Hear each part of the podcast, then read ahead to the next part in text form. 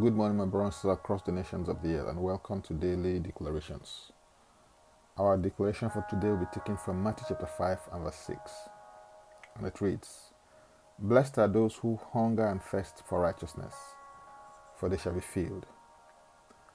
In this teaching of Jesus Christ, he focuses on the feelings of hunger and thirst to show how God intends to meet your spiritual need for righteousness. The feelings of hunger and thirst are very powerful cravings that will need to be met when they arise. Righteousness is the ability to stand in the presence of God without shame, guilt, inferiority, or fear. It is to have right standing with God. It is to be in divine harmony with God on the vertical plane and man on the horizontal plane. The basis of righteousness is the finished works of Jesus Christ and his continuing present day high priestly ministry at the Father's right hand.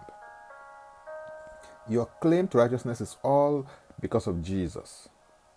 Having said that, it is important to state that there is an imputed or imparted side of righteousness which you have obtained by faith in Jesus Christ, and is the practical side of righteousness which you are expected to live out on a daily basis in your conduct and character because of who you are now in Christ. Hungering and thirsting after righteousness starts in your thoughts because you become or you have what you think. A state of righteousness is a state of harmony with things as they were intended to be. It is right standing not just with God but also with man. Your ways are not God's ways, and your thoughts are not God's thoughts. But God wants your ways to become His ways and your thoughts to become His thoughts. The starting point is in your thoughts, to think God's thoughts, encapsulated in His Word. His Word is a repository of His thoughts on various issues and subjects. As you acquaint yourself with His specific thoughts on specific issues, the resultant effect is alignment. Learn to think God's thoughts and to see everything from His perspective and point of view, because this is a necessity for maintaining harmony with Him. There's a right way of thinking, believing, and living such that your life is in harmony with the divine order of things for your life. In Matthew chapter 6 and verse 3, Jesus emphasizes what the priority should be when he said, But seek first the kingdom of God and his righteousness, and all these things shall be added to you. According to Herbert Lockyer, in his book All the Teachings of Jesus, God's kingdom represents his rule, blessing, acceptance, protection, and salvation. God's righteousness is God's character God's life in the soul. End of quote.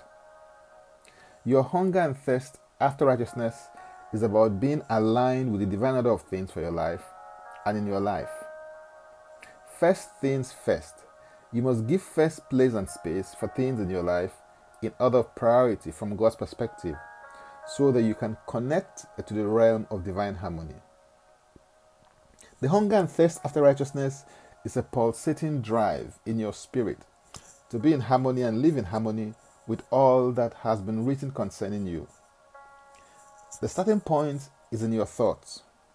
If you can change your thoughts on anything, you can change your life in that area as you upgrade your thoughts to be in harmony with God's thoughts in that area. You can do it. Let the journey of hungering and thirsting after righteousness begin on a higher level for you today. Hallelujah. For more, go to my Linktree account, Francis Beku. And Francis Beku is a single word. Now let's take the declaration together, and I stand in agreement with you as we do that. Father, I thank you because Christ Jesus became for me wisdom from God, and righteousness, and sanctification, and redemption. I receive grace from you to think right, believe right, and live right in accordance to all that has been written concerning me. I walk and live in harmony with your divine thoughts, will, and ways of my life I'm at peace with you, and you're at peace with me. My hunger and thirst after righteousness is filled. In Jesus' name, Amen. If you'd like to receive Jesus Christ as your Lord and personal Savior, please make this confession and declaration with me. Father, I repent of my sins and I come to you today. I believe in my heart that Jesus Christ died for my sins according to the scriptures. He was raised from the dead for my justification. I receive Jesus Christ into my life right now. Be my Savior and my Lord. I believe and confess Jesus Christ, my Lord and personal Savior. According to your word, I'm now a child of God. Thank you, Father. In Jesus' name, Amen. Please contact us for next steps and spiritual support. For tips on leadership, wisdom, and inspiration, connect with me on Facebook, Twitter, and Instagram. Subscribe, follow, rate, review, download, and share episodes of Daily Declaration Podcast on Apple Podcast and Spotify. Before I come your way again, I want to pray for you and bless you. May the Lord bless you. May the Lord keep you. May the Lord make his face to shine upon you and be gracious unto you. May he lift up his countenance upon you and may he give you peace. In Jesus' name, Amen. I am Francis Ubeku. Bye for now and God bless.